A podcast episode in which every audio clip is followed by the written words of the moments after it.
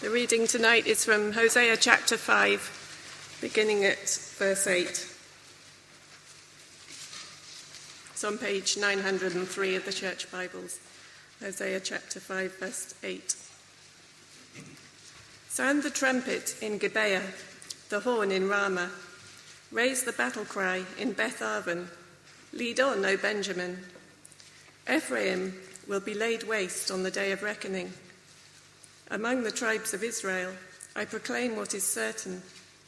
Judah's leaders are like those who move boundary stones. I will pour out my wrath on them like a flood of water. Ephraim is oppressed, trampled in judgment, intent on pursuing idols. I am like a moth to Ephraim, like rot to the people of Judah. When Ephraim saw his sickness and Judah his sores, then Ephraim turned to Assyria and sent to the great king for help. But he is not able to cure you, not able to heal your sores. For I will be like a lion to Ephraim, like a great lion to Judah. I will tear them to pieces and go away. I will carry them off with no one to rescue them. Then I will go back to my place until they admit their guilt. And they will seek my face. In their misery, they will earnestly seek me. Come, let us return to the Lord. He has torn us to pieces, but he will heal us. He has injured us, but he will bind up our wounds. After two days, he will revive us. On the third day, he will restore us, that we may live in his presence. Let us acknowledge the Lord. Let us press on to acknowledge him.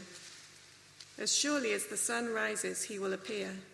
He will come to us like the winter rains, like the spring rains that water the earth. What can I do with you, Ephraim? What can I do with you, Judah? Your love is like the morning mist, like the early dew that disappears. Therefore, I cut you in pieces with my prophets. I killed you with the words of my mouth. My judgments flashed like lightning upon you. For I desire mercy, not sacrifice and acknowledgement of God rather than burnt offerings. Like Adam, they have broken the covenant. They were unfaithful to me there. Gilead is a city of wicked men, stained with footprints of blood. As marauders lie in ambush for a man, so do bands of priests. They murder on the road to Shechem, committing shameful crimes. I have seen a horrible thing in the house of Israel. There, Ephraim is given to prostitution, and Israel is defiled. Also for you, Judah, a harvest is appointed. Whenever I would restore the fortunes of my people, whenever I would heal Israel, the sins of Ephraim are exposed, and the crimes of Samaria revealed. They practice deceit, thieves break into houses, bandits rob in the streets but they do not realize that I remember all their evil deeds. Their sins engulf them, they are always before me. They delight the king with their wickedness, the princes with their lies. They are all adulterers, burning like an oven whose fire the baker need not stir from the kneading of the dough till it rises. On the day of the festival of our king, the princes become inflamed with wine, and he joins hands with the mockers. Their hearts are like an oven. They approach him with intrigue. Their passion smoulders all night. In the morning, it blazes like a flaming fire. All of them are as hot as an oven. They devour their rulers. All their kings fall, and none of them calls on me. Ephraim mixes with the nations. Ephraim is a flat cake, not turned over. Foreigners sap his strength, but he does not realize it.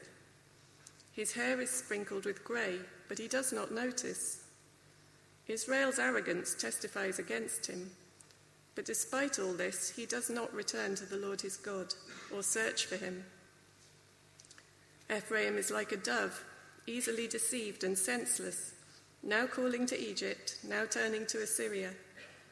When they go, I will throw my net over them, I will pull them down like birds of the air. When I hear them flocking together, I will catch them. Woe to them because they have strayed from me, destruction to them because they have rebelled against me. I long to redeem them, but they speak lies against me. They do not cry out to me from their hearts, but wail upon their beds. They gather together for grain and new wine, but turn away from me. I trained them and strengthened them, but they plot evil against me. They do not turn to the Most High. They are like a faulty bow. Their leaders will fall by the sword because of their insolent words. For this they will be ridiculed in the land of Egypt. This is the word of the Lord. Right, let's pray as we begin.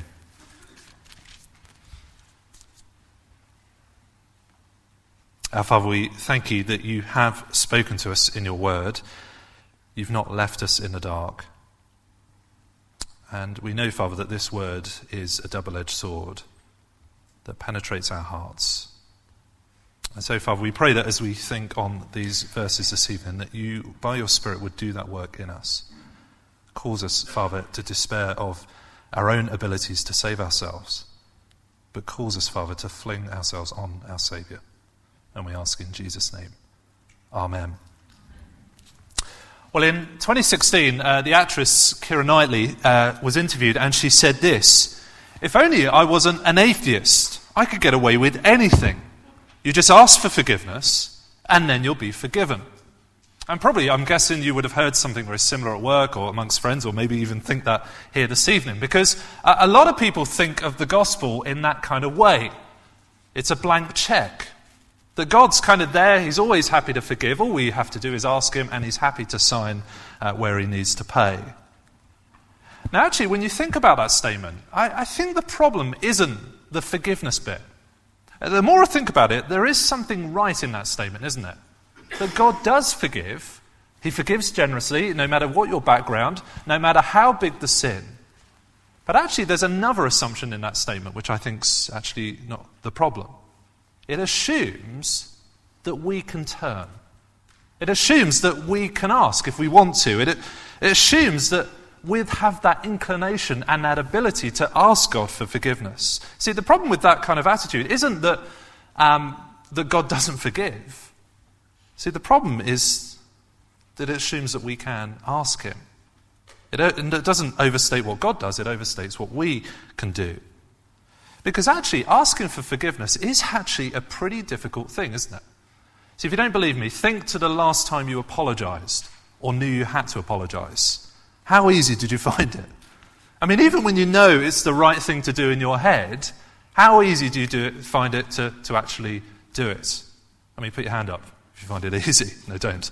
Uh, it'd be too embarrassing. Uh, see, uh, it is hard, isn't it, to come and ask us for forgiveness. And that presents a real problem when it comes to God. Not because we don't have a God who forgives, but because we struggle so much to turn to Him when we need to. And tonight's passage is really about that. And it shows us why it is so difficult for people, including myself in this, to turn and to ask God for what we need. Uh, you'll see that that's the theme running through our whole passage. Please do open it up, it's on page 903. Uh, you'll see that running through this passage, there's a lot going on, but running through is this idea of returning or calling on the Lord. So, 5 verse 4, this is last week's, we saw that their deeds do not permit them to return to the Lord. Uh, and 6 verse 1, he says, Come, let us return to the Lord. And over the page, 7 verse 7, he says, All of them are hot as an oven, all their kings fall, and none of them calls on me, returns to me. Uh, and 7 verse 10, Israel's arrogance testifies against him despite all this, he does not return to the Lord. So, right running through all these chapters is this idea of turning back, of calling, of returning to the Lord. But the thing is, we see throughout these chapters, is that the people can't do it. No matter how good God is to them, no matter how broken they are, they just don't want to turn. And you've seen that idea, haven't we, um, as we've looked through Hosea already. Remember, right at the beginning, Hosea's to marry a prostitute called Gomer. Uh, she goes off with other men, and then Hosea's told to go and win her back. But he has to win her back. It's not that Gomer turns around and asks for forgiveness. Hosea goes and redeems her. And we saw this back in chapter 4. Uh, we saw that they had no knowledge of God, no relationship with God. And just look at how the people described in 4 verse 16. The Israelites I mean, imagine this for a character reference. The Israelites are stubborn, like a stubborn heifer. I mean, if you've got a dog, you get this kind of picture, don't you? You know, dogs, when they don't want to go where you want them to go, they will put all their weight down. And so you tug the lead, and they're not going anywhere, no matter how hard you try. Well, if they're a small dog, you can pull them along. But uh, if they're a big dog, they're not going anywhere. Well, imagine doing that with a cow. I mean, it's pretty impossible. And yet, God says, that is what my people are like. They're stubborn. They cannot change. They cannot turn. And actually, that is a problem that doesn't just stop with Israel, it's a problem that plagues humanity throughout the ages. And I think if we're honest with ourselves, it's a problem that we struggle with even as Christians. And so this passage tonight really gets into why we find it so difficult to turn and what makes it possible to turn. See, first of all, uh, under our first point on the, the, handout, you'll see the first thing Hosea actually shows us is why we need to turn at all. Uh, and this picks up on verses 8 to 15. Now, it's worth having in mind a bit of context here. Um, there's a lot kind of going on in the background, and you can read it in uh, 2 Kings chapter 15. But basically, this is kind of um, a massive period of unrest for all the nations. This is kind of Brexit on steroids. This is pretty big. And, whenever you come into one of these prophets, it's worth asking the question what's going on historically here? Um, it's worth asking three questions. First of all, is it north or south? So is it the southern kingdom, Judah? Is it the northern kingdom, Israel? Uh, is it pre exile? This is the second question. Pre exile or post exile? So is it before they go off or uh, after they've come back? And secondly, is it Assyria or Babylon? Assyria kind of deals with the north, Babylon with the south. And uh, they happen at slightly different times. Now, Hosea is speaking to both kingdoms, um, and he's speaking before the exile, before Assyria. Now, don't worry if that kind of has gone over your head a bit, but the, the, the thing is to see that there's a storm brewing. Assyria is on the rise. Uh, here's a, a, map of Assyria. Um, the Syria is all this green area. They, they start off here, but they basically have a massive uh, expansion across uh, the ancient world. Uh, and you'll see right down to where Israel is.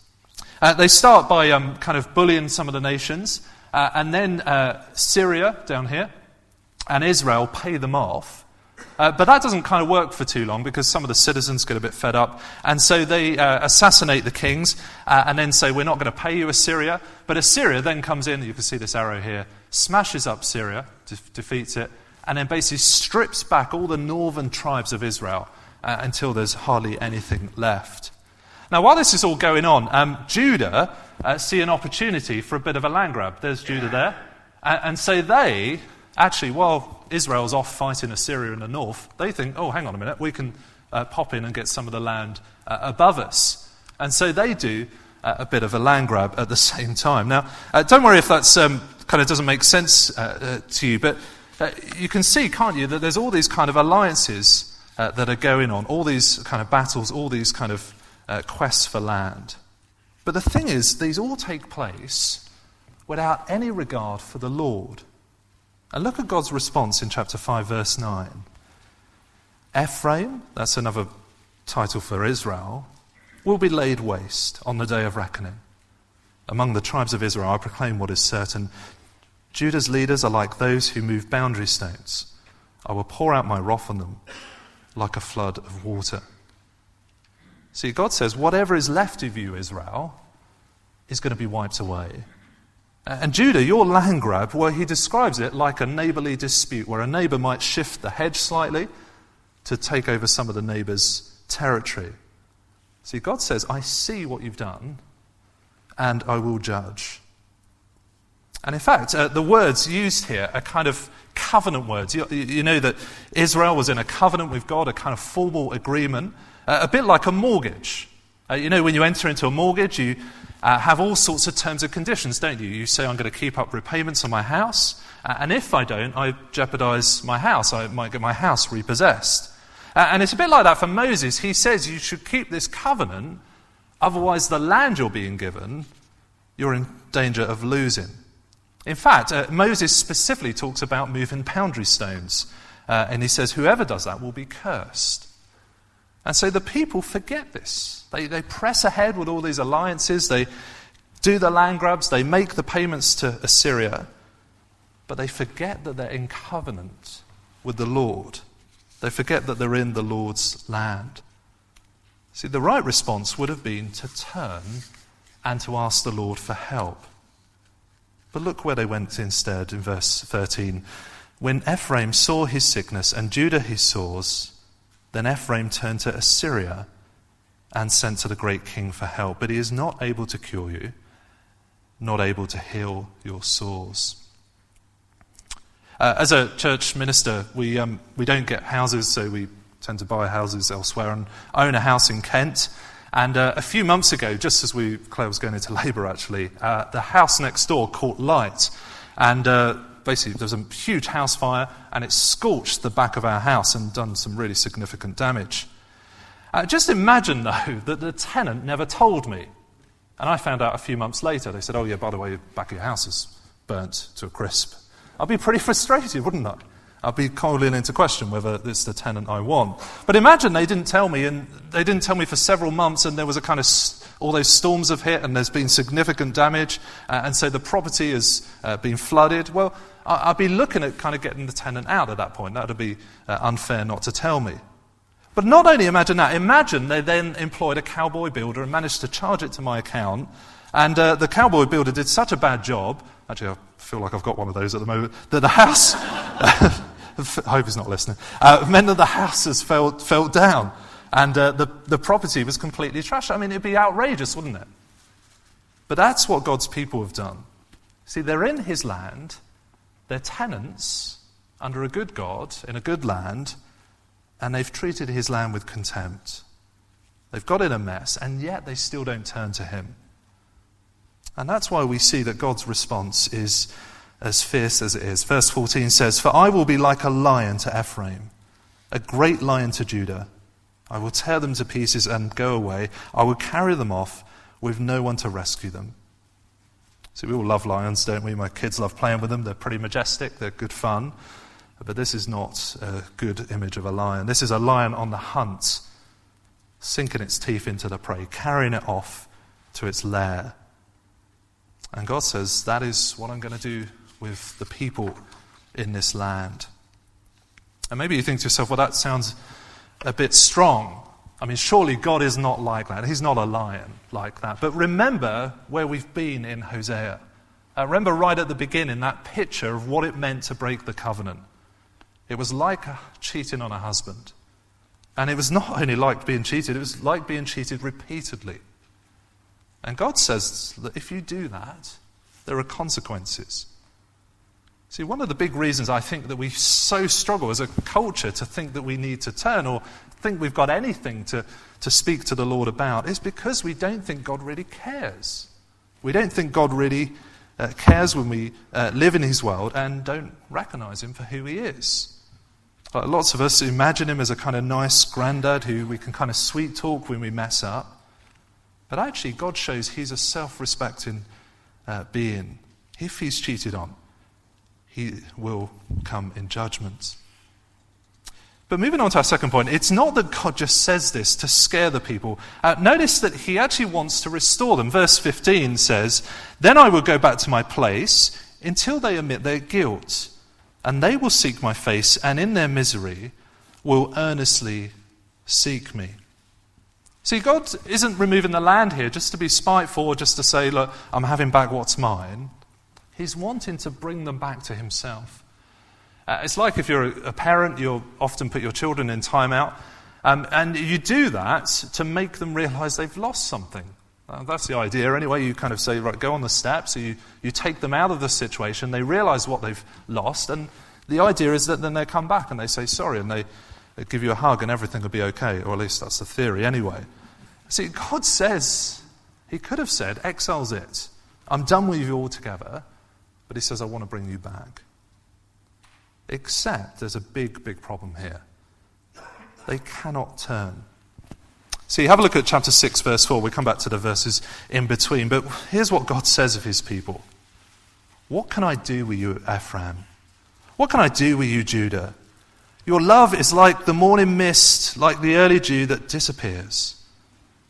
He, he, picks up, uh, he picks up on those pictures of clouds, you know, on a summer's morning. It's great, isn't it, when you just wake up on a summer's morning and there's these clouds on the, uh, on the ground. And you'll know as soon as the sun comes up, they get scorched and they disappear completely. Or you know how um, if you go out into your garden to uh, hang your washing out in July or something, you don't hang your washing out anymore, I know, but um, you know that, that kind of idea, and you get your shoes wet, and uh, you'll know within 10 minutes the sun comes up and completely scorches all what's on the ground. See, God says, My people's hearts are like that. They cannot turn, they cannot love. Even when I offer them a way back, they don't want to come. And maybe some of us know that feeling ourselves. I know I certainly do. We know God is good, we know He forgives, but then we find that our hearts are very different. And perhaps we tell ourselves, oh, I've decided to live for God and it's worked for a while, and then we find that the wheels fall off and reality strikes. Or we say to ourselves, oh, I'm a new person, I've cracked that sin, I've got a new way of doing things. But then we realize our hearts uh, are not as strong as we thought they were. See, the people cannot turn on their own. Now, why is that? Well, Hosea gives two reasons. First of all, uh, it's what I call the I'm okay reason. See, look at 7 verse 2.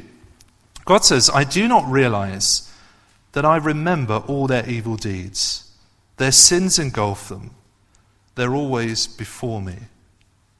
See, they do not realize, he says. They forget that God sees.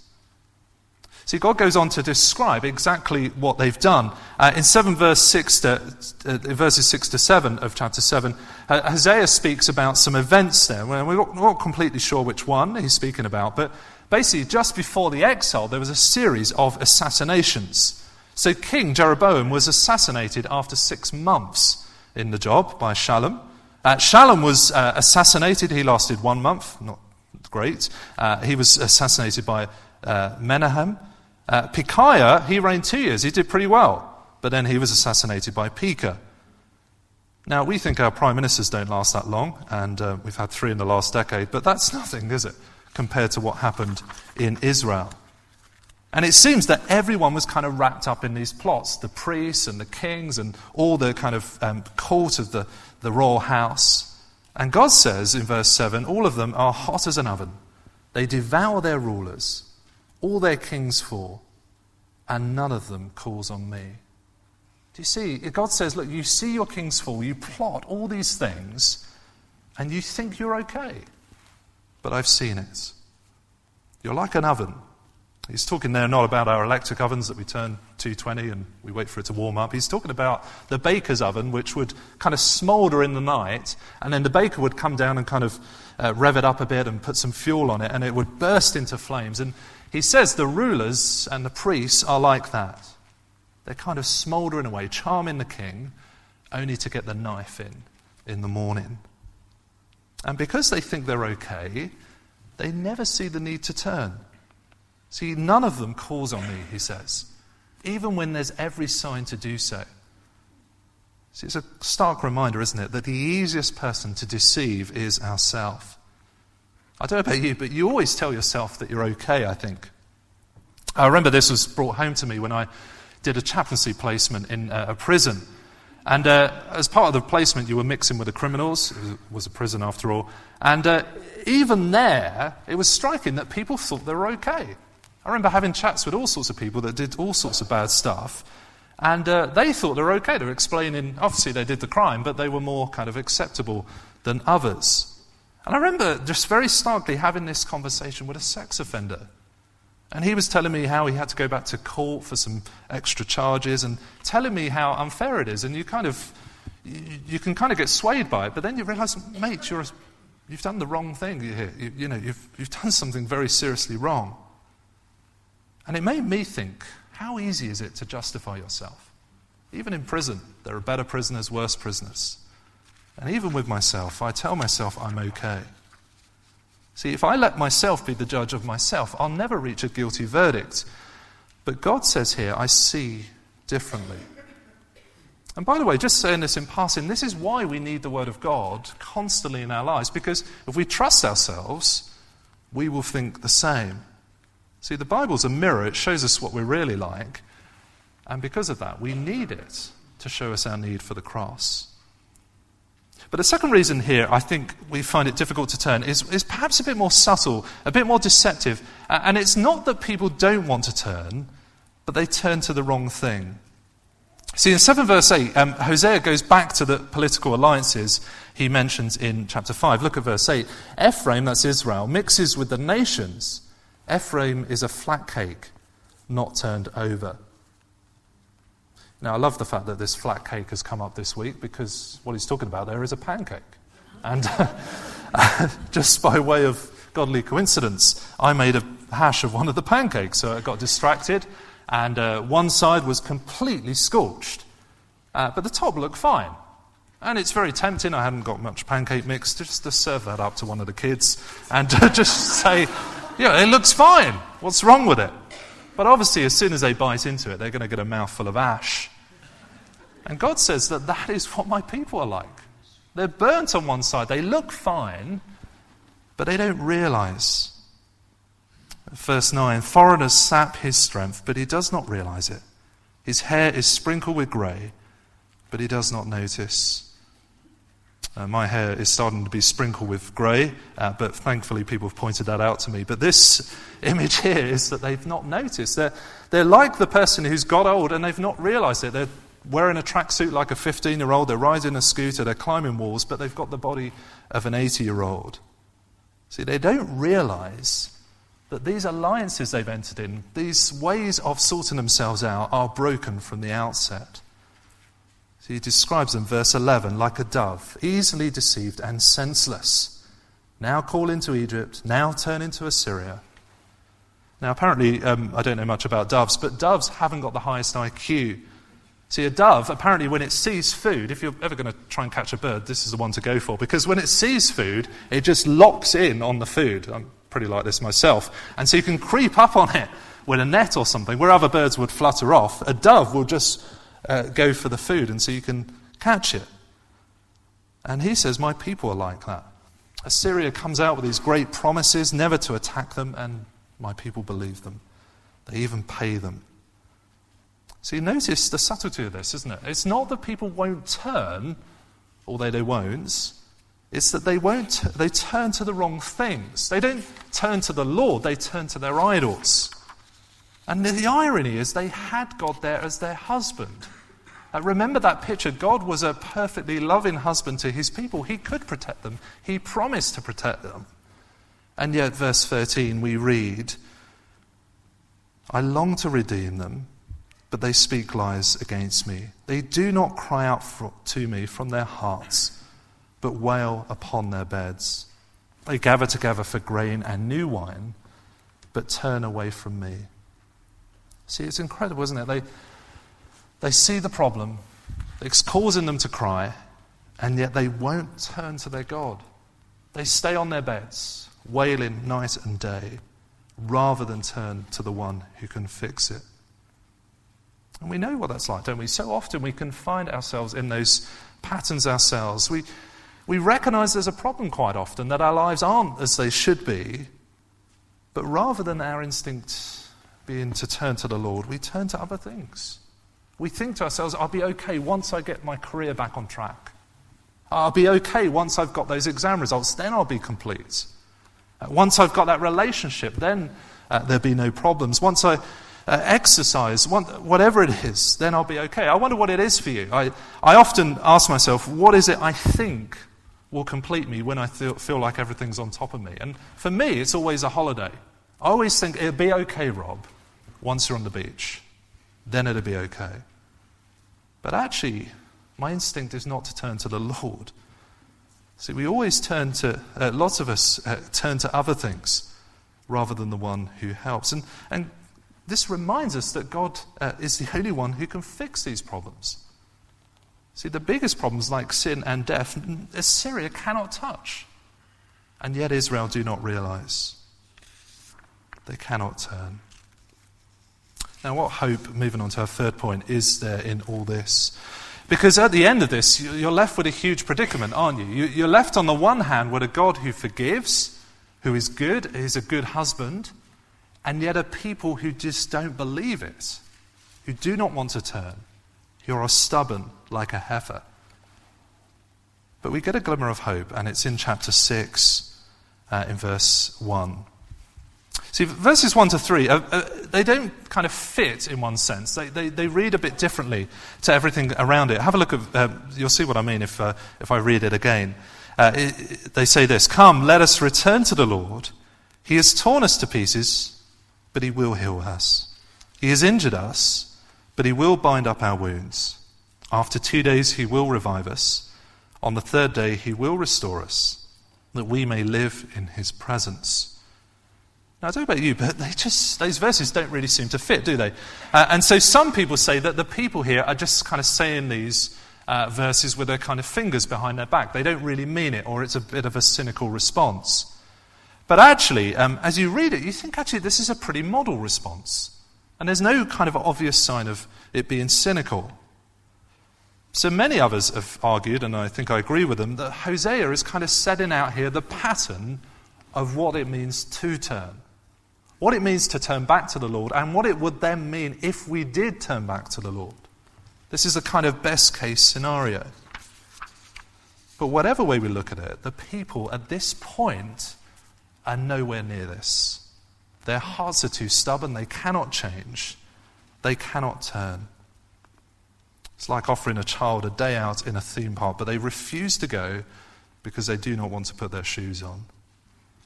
And so, what hope is there at the end of all this? This glimmer of hope kind of just sits there, lost in a sea of despair. Well, you have to press the story, follow the story through uh, to the New Testament. Uh, because sadly, after Hosea's ministry, Israel rather, did go into exile, and Judah followed a century later, and that true people of God got smaller and smaller and smaller. And it, it's like as you go through the rest of the, New Test- uh, the Old Testament, it whittles down to just one true Israelite. And this true Israelite, who we meet in the New Testament, did turn to his Father, did call on his God. Not because he needed his sins forgiven, not because he had failed him, but because he loved him, because he wanted to know him. See, all through Jesus' ministry, he prayed to his Father, not out of duress, but because it was his pleasure.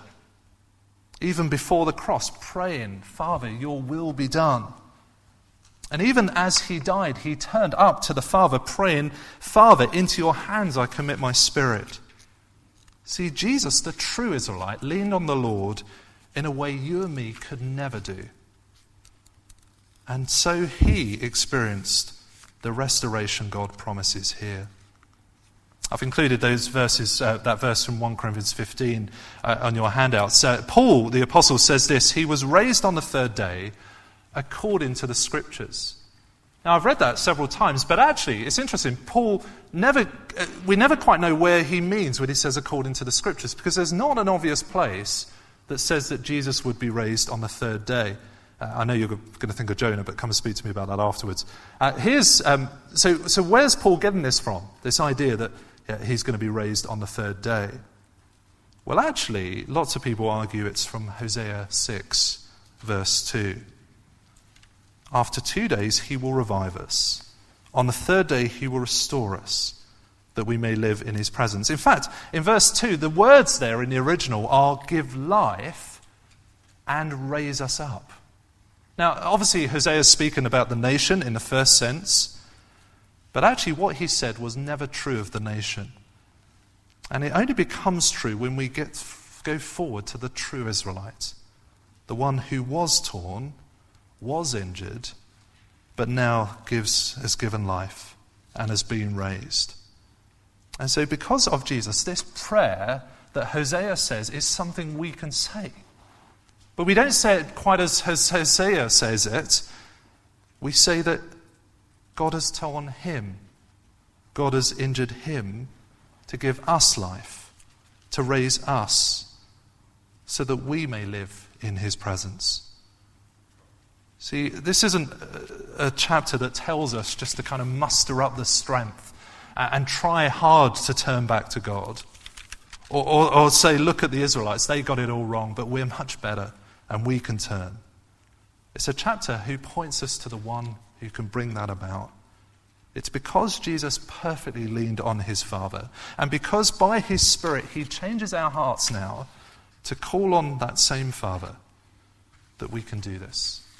Paul says in Galatians, and because you are sons, God has sent his Spirit of his Son into our hearts, crying, Abba, Father. See, if you're here this evening and um, perhaps you're not sure whether you're a Christian, perhaps you're, you would not call yourself a Christian, can you see here God offers you the opportunity to be restored to life, to experience life in all its fullness? But to get there, it does mean dying to something.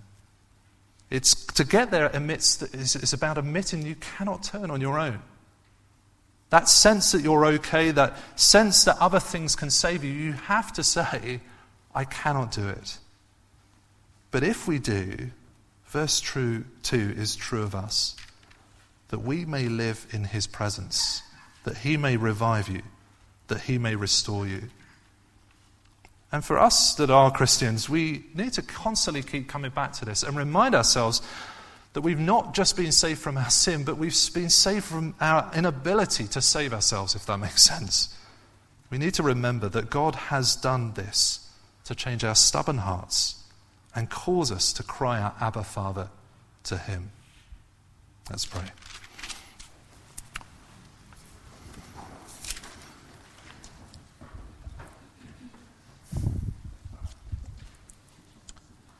After two days, He will revive us. On the third day, He will restore us, that we may live in His presence.